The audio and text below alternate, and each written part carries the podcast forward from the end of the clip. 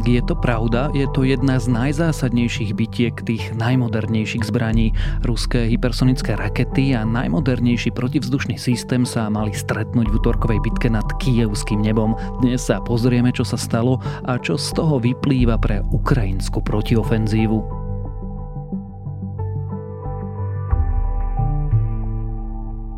Štvrtok 18. mája, meniny má Viola a dnes by malo byť škaredo, pršať, prichystajte sa radšej aj na búrky, pocitovo sa tiež výrazne ochladí, dávajte si teda pozor a nepremokavo sa oblečte. Denné maxima by sa mali pohybovať medzi 9 až 15 stupňami. Počúvate Dobré ráno. Denný podcast denníka Sme s Tomášom Prokopčákom.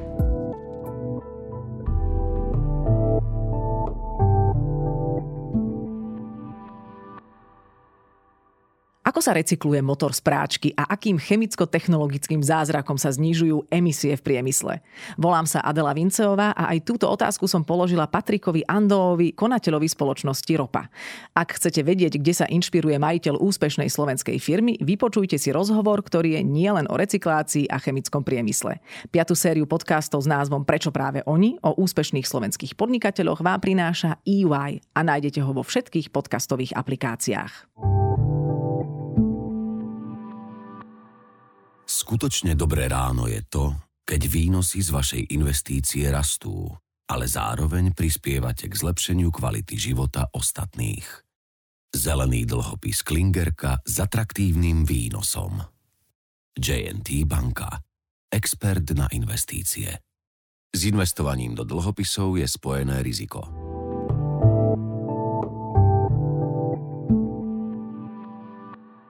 A teraz už krátky prehľad správ. Prezidentka plánuje s novým premiérom rokovať aj o výmene šéfa SIS. Túto otázku považuje Zuzana Čaputová za otvorenú. Zároveň ju prekvapuje, že na jeho výmenu vyzývajú práve predstavitelia predchádzajúcej vlády. Šéf SIS Michal Aláč a jeho predchodca Vladimír Pčolinsky boli nominanti Sme rodina. Učitelia kritizujú novú povinnú tretiu hodinu telesnej výchovy. Podľa komory učiteľov spôsobí novela školského zákona škody, žiadajú preto prezidentku, aby ju nepodpísala. Komora tiež poslancom odkázala, aby si zopakovali matematiku, pretože polovica škôl nedokáže svojich žiakov zmestiť do telocviční. Vedcom roka 2022 je matematik Martin Škoviera. Ocenenie získal za použitie inovatívnych matematických metód a publikovanie prelomových výsledkov o niekoľkých dôležitých a dlhodobo otvorených hypotézach týkajúcich sa cyklov a pokrytí v teórii grafov. Osobnosťou medzinárodnej spolupráce sa stala Mária Bieliková, mladým vedeckým pracovníkom roka organický chemik Michal Májek. Nie len Slovensko, ale aj Európu trápia silné dažde. Niektoré regióny severného Talianska vyzvali obyvateľov, aby sa pre riziko povodní presunuli na vyššie položené miesta. Pre záplavy zrušili aj preteky Formuly 1 v Imole. Na záplavy sa včera pripravovalo aj Chorvátsko. Obdobie medzi rokmi 2023 až 2027 bude najteplejšie v histórii meraní a v roku 2027 prekročíme 1,5 stupňový záväzok, ktorý mala planéta dosiahnuť až na konci tohto storočia. Dôvodom sú podľa OSN vysoké koncentrácie skleníkových plynov a klimatický jav Niño. Dosiaľ bolo najteplejším obdobím doterajšia 8 ročnica medzi rokmi 2015 až 2022.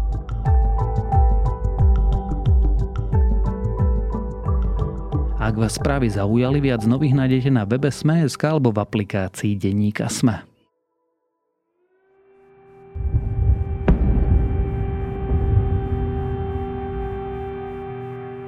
Mala to byť úžasná, nová, nezastaviteľná technológia, lenže sa zdá, že ruské hypersonické rakety Kinžal možno zostreliť a Ukrajina tvrdí, že sa im to podarilo viackrát. Rusko zase hovorí, že počas rozsiahleho útoku na Kiev zničilo protivzdušný obranný systém Patriot. Moskva do boja na Ukrajine nasadila novú zbraň. Ruská armáda dnes informovala, že zautočila na ukrajinský sklad zbraní hypersonickými strelami Kinžal. Čo sa teda posledné dni deje na Ukrajine a ako to môže ovplyvniť plánovanú ukrajinskú protiofenzívu, to sa už budem dnes pýtať zahraničného reportéra denníka SME, Lukáša Hondarčanina. We really need some some more time, not too much. We'll be ready you know. I, I, I Lukáš, vráťme sa do útorka, do noci z pondelka na útorok. Čo sa dialo v Kieve? Útorok nad ránom e, na Kiev letelo približne 18 raket, či už to boli m, mm, také balistické riadené strely alebo strely s plochou dráhou do letu Kalibr, ale medzi nimi teda bolo aj 6 nadzvukových strel Kinjal, čo patrí k tomu najlepšiemu, čo má vlastne ruská armáda v arzenále. A teda z, Ukázalo sa, že zrejme Ukrajine sa podarilo všetkých týchto 6 striel, alebo aspoň čiastočne zneškodniť. A nie je to zrejme prvýkrát, čo sa im to podarilo a mm, je to v podstate doteraz taký výraznejší medzník v tom konflikte, pretože tie zbranie sú často prezentované ako v podstate nezničiteľné. Prečo je to taká zaujímavá udalosť e, určite pre odborníkov na vojenstvo, určite pre vojakov, pre celý západný svet a technológov vojenských? A v čom je to iné ako všetky tie iné útoky na Kiev, ktoré bohužiaľ ale sa odohrávajú vlastne relatívne pravidelne? Tak väčšinou práve tá protizdušná obrana, ktorú Ukrajina má, dokáže zneškodniť tie strely. Nejde sa to samozrejme vždy a boli tam viaceré útoky, kedy tie rakety dopadli aj mm, vyslovene do centra Kieva, ale mm, práve tieto rakety Kinžal sú také, ktoré je pomerne ťažké ich zostreliť. Jeden z dôvodov je rýchlosť. Dokážu byť až 5-násobne rýchlejšie ako zvuk. Takže naozaj teda Rusko tvrdí, že to je aj viac, ale zatiaľ vieme približne tá 5-násobná rýchlosť. Dokážu doletieť až 2000 km, čo znamená, že ich môžu naozaj odpaliť buď z Čierneho mora, alebo z ruského územia, alebo z niekde z Kaspického mora. A mali by vedieť aj meniť dráhu počas toho rýchleho letu. Takže preto je pomerne ťažké akože zneškodniť. A doteraz Rusko ich používalo pomerne sporadicky, aj z dôvodu, že sú veľmi drahé. Ale teraz vyzerá, že zintenzívnili tie útoky hlavne teda na Kiev. A práve tieto správy z posledných dní ukazujú, že Ukrajina sa dokáže zrejme ubraniť aj takýmto raketám. Čo bolo cieľom toho, že niekto používa hypersonickú raketu v hodnote 10 miliónov dolárov na útok? Nevieme úplne povedať, že čo bol cieľ, keďže tie rakety boli zneškodnené. Ono je ťažké vlastne predpovedať v tej rýchlosti, že kam mala namierené. Ono sa od začiatku hovorilo, že Rusko to používa ako taký nátlakový nástroj, aby vlastne zastrašilo Ukrajinu, ale mm, väčšinou teda útočilo na nejaké iné mesta, nie priamo na Kiev. A, takže nevieme úplne odhadnúť, že či mierilo na nejaké mm, vojenské sklady.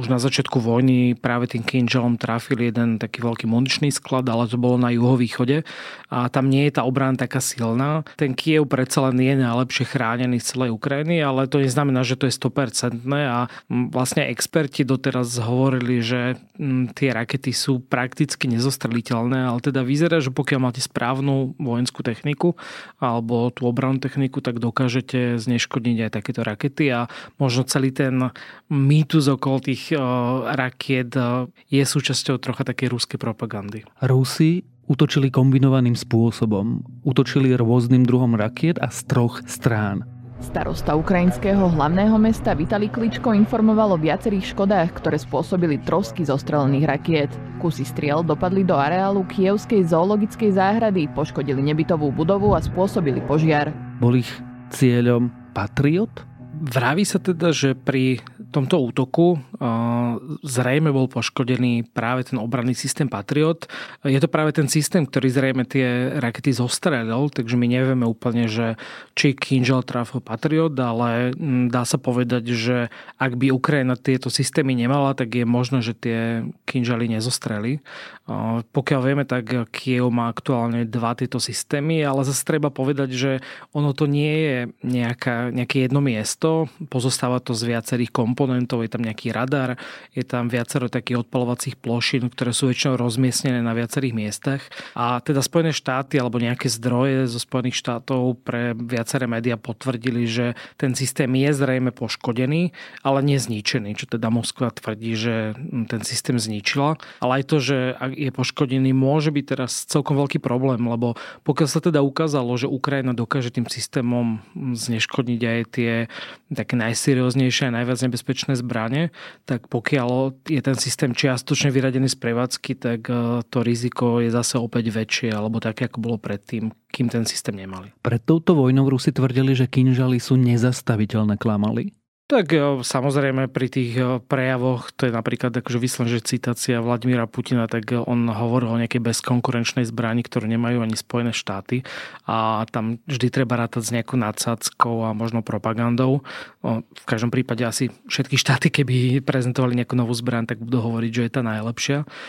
Ale nevieme úplne mm, akože odhadnúť, že či klamali, ale viacerí experti vyslovene na tie zbranie a zbraňové systémy hovoria, že tie vlády vlastnosti toho kinžalu zrejme nie sú až také výnimočné, keď ich porovnáme s nejakými inými strelami a že to vlastne ani nie sú tie hypersonické zbranie a nezapadajú do tej kategórie, pretože nie sú v skutočnosti až tak rýchle ani tak ľahko manévrovateľné, ako sa snaží Rusko prezentovať. Čiže pri najlepšom tak ako zvyčajne preceňovali svoje schopnosti. Dá sa to tak povedať.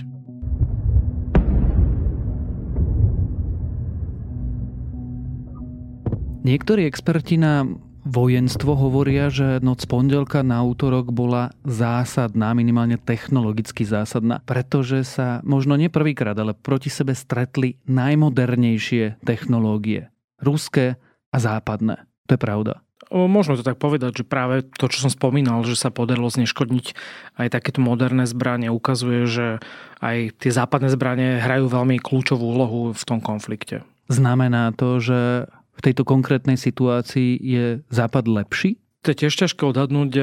Každá si zo stran má nejakú výhodu v tomto konflikte, ale dá sa akože povedať, že zrejme tá technologická výbava tých západných zbraní bude troška lepšia ako rúských. Môžeme to zároveň považovať za jeden z najdrahších stretov z pohľadu toho daného okamihu v časoch tejto vojny, pretože na strane Ukrajiny, ak vystrelila 18 strel zo systému Patriot, tak minula zhruba 130 miliónov dolárov a, a porovnateľnú sumu zhruba 200 miliónov dolárov minulo Rusko počas toho útoku v strelách. Určite to je mm, veľké vynaloženie prostriedkov z obidvoch strán. Ak sa teda potvrdí, že ten systém Patriot je poškodený, tak tiež to bude veľký problém, pretože už iba ten samotný systém a tá samotná munícia, ako sa spomínali, je veľmi drahá.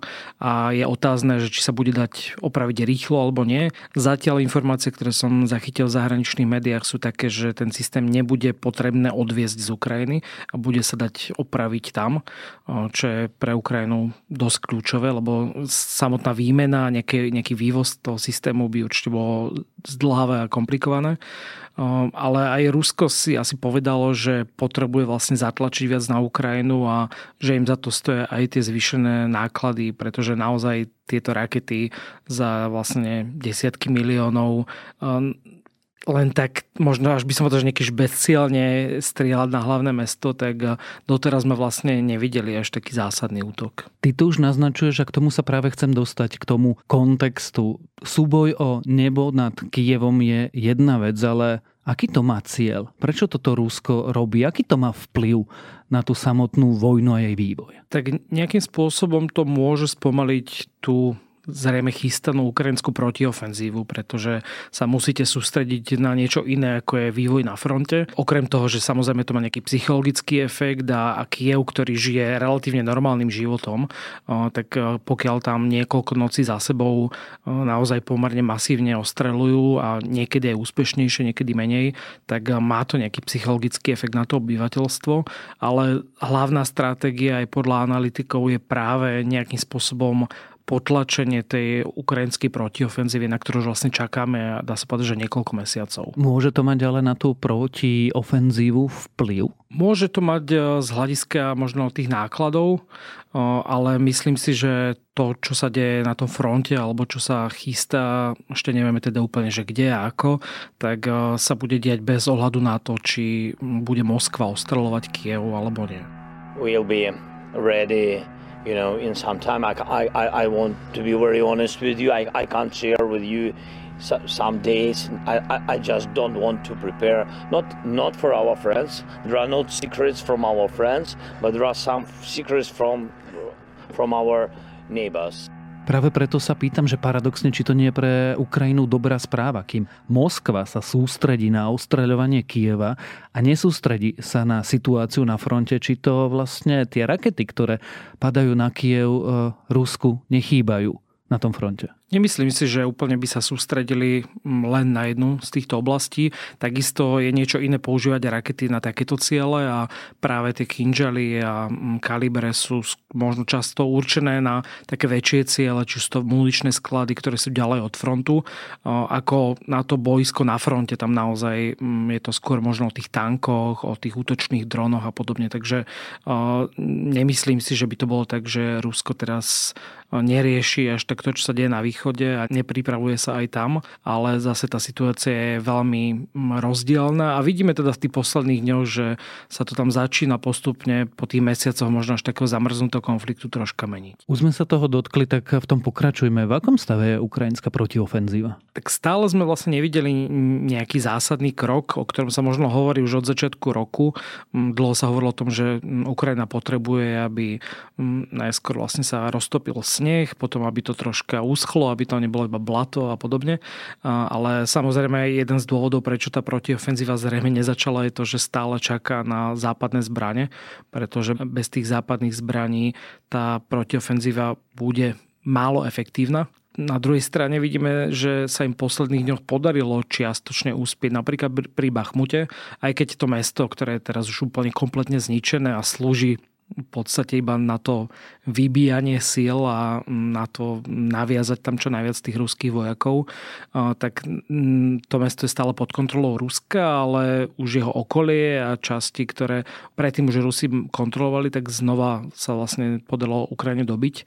Takže vidíme tam možno, že takéto momentum, ktoré môže prijať začiatku tej väčšej operácie, tak v tých posledných dňoch zrejme nastalo. Čiže tie samotné územné zisky v okolí Bachmutu ešte nemôžeme považovať za protiofenzívu? Zrejme nie, aj keď mm, skôr to ukazuje vlastne čo sa deje na tej ruskej strane, že tam naozaj vládne chaos v komunikácii a to je to, čo vlastne analytici vnímajú ako najväčší problém na strane Ruska, že oni naozaj majú veľké nedostatky ohľadom komunikácie, či už sú to priamo v tej ruskej armáde, ale napríklad medzi Wagnerovcami, ktorí v podstate kontrolujú a držia Bachmut a medzi zvyškom ruskej armády, ktorý vlastne je skôr na iných miestach. A pokiaľ sú tam tie vnútorné konflikty, tak uh, to samozrejme oslabuje celú tú pozíciu na fronte. Pred pár dňami sa dokonca objavila informácia, že Evgeni Prigožin bol ochotný prezradiť polohu ruských vojsk, ak mu Ukrajina ten Bachmut prenecha? Ak objavili sa tieto informácie, nakoľko sú dôveryhodné, to neviem, pretože naozaj Prigožin veľmi tak, tak umene pracuje aj s tou nejakou svojou propagandou a, a s tým, ako chce byť on vnímaný, či už je na západe alebo v Kremli. Takže nie úplne by som všetkému dôveroval, čo sa týka Prigožina, ale mm, je pravda, že tá situácia tam úplne nie je dobrá, ani na tej ruskej strane majú celkom problém s dodávkami zbraní a práve tie konflikty, ktoré vlastne už musel riešiť riešiť aj samotný Putin práve s Prigožinom a s ministrom obrany Šojgom, tak môžu oslabiť vlastne celú tú obranu. Na druhej strane asi netreba úplne očakávať, že tu uvidíme nejakú rýchlu akciu, ktorá okamžite, ja neviem, oslobodí Krym, čo samozrejme prezident Zelenský tvrdí, že je jeden z cieľov, pretože Rusko sa naozaj dôkladne pripravuje na tú protiofenzívu tiež. To znamená, že máme tam viac ako 800 km zákopov, ktoré sú vlastne plných nejakých tých železbetonových dračích zubov protitankových. Sú tam nejaké betonové gulometné hniezda. Vlastne od druhej svetovej vojny sme nikdy nevideli v Európe také množstvo zákopov a tých obranných línií, ako vidíme teraz na Ukrajine. A to najmä teda na tom juhu, v Záporovskej oblasti, v Chersonskej oblasti a pri Kryme. Takže uh, ukazuje to na jednej strane, že Rusko naozaj sa obáva toho, že Ukrajina môže postúpiť a na druhej strane sa na to dosť pripravuje a nemusí to úplne uľahčiť a, a predstava toho, že um, ukrajinské tanky v priebehu pár týždňov akože napochodujú na Krym je taká povedal by som, že troška až pritiahnutá za vlasy. V princípe mierniž očakávania hovorí, že netreba Rusov podceňovať, ale teda čo bude cieľom tej ukrajinskej protiofenzívy a keď ešte nezačala, kedy začne? Tak to zrejme vie iba pár ľudí na tomto svete a dokonca vlastne ukrajinská armáda tak vyzýva všetkých, aby o tom až tak nešpekulovali, pretože keď to rozhodnutie padne, tak naozaj asi sa začne tak z minúty na minútu. Ale aj samotní tí ukrajinskí velitelia troška mierne a možno také očakávania a v podstate západní analytici. A videli sme to aj v tých uniknutých dokumentoch z Pentagonu, že nedá sa očakávať, že by Ukrajina možno dobila nejaké zásadné oblasti, čo neznamená, že nemôže uspieť v niektoré oblasti. Stále nevieme v ktorej, ale dá sa predpokladať, že to najkľúčovejšie by bolo práve ten juh, Chersonská, v podstate Záporovská oblasť, okolie mesta Melitopol a až smerom vlastne k pobrežiu, čo by odrezalo ako keby Krímsky polostrov od zvyšku ruskom kontrolovaného územia. Takže predpokladajme, že toto je asi taký hlavný cieľ ukrajinskej armády, pretože to by bolo asi aj také najbolestivejšie pre ruskú armádu na Ukrajine. Mentally, we're ready. In terms of how motivated our military are, we're ready. In terms of enough personnel in our brigades, we're ready. In terms of equipment, not everything has arrived yet. That's my answer. Ah, Ako je ukrajinská armáda na tento cieľ pripravená? Ty si hovoril, že ešte stále čaká na dodávky západných zbraní? Tak stále vidíme nejaké nové sluby zo západu, či už sa to týka nejakých stíhačiek a podobne, alebo obranných systémov, takže závisí to tiež možno od nejakých ďalších rokovaní. Volodymyr Zelenský teraz mal také turné po Európe, stretol sa s viacerými líderami a mm, aj keď možno niektorí úplne verejne nedeklarovali, že či niečo dodajú, tak vidíme tu vlastne veľké nejaké obranné balíčky, či už je to finančná pomoc alebo pomoc s muníciou a naozaj to zrejme bude závisieť od toho, lebo Ukrajina už nemá kapacity. Ukrajinské zbranie už sú väčšinou aj zničené, takže sa musí dosť výrazne spoliehať na to, či jej západ pomôže. Ak to zhrnieme, tak ukrajinská protiofenzíva začne až keď ju uvidíme? Určite vtedy. A ruské zázračné zbranie vlastne vôbec nie sú také zázračné, ako sľubovali. Dá sa tak povedať, ale zase nepodceňoval by som ich, lebo ten systém Patriot Ukrajina, pokiaľ viem, má dva. Ak jeden poškodený, tak už teraz bude Kiev menej bránený a mm, zase niečo iné útočiť na Kiev a na hociaké iné mesto alebo na hociakú nejakú vojenskú základňu. Takže mm, nepodceňal by som určite ani tú ruskú stranu. Tak uvidíme, budeme to spoločne sledovať. O tom, čo sa deje momentálne vo vojne na Ukrajine sme sa rozprávali so zahraničným reportérom denníka SME Lukášom Onderčaninom.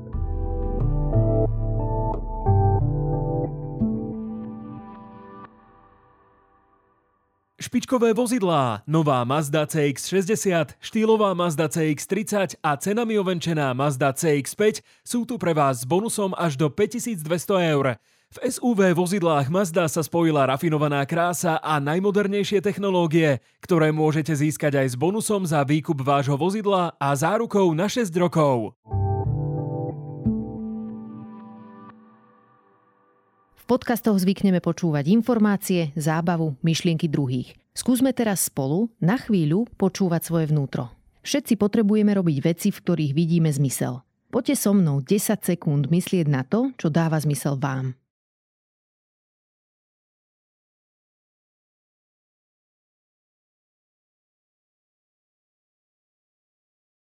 Volám sa Barbara Mareková a čas na seba vám prinášam každý týždeň v podcaste denníka ZME o mentálnom zdraví s názvom Ľudskosť.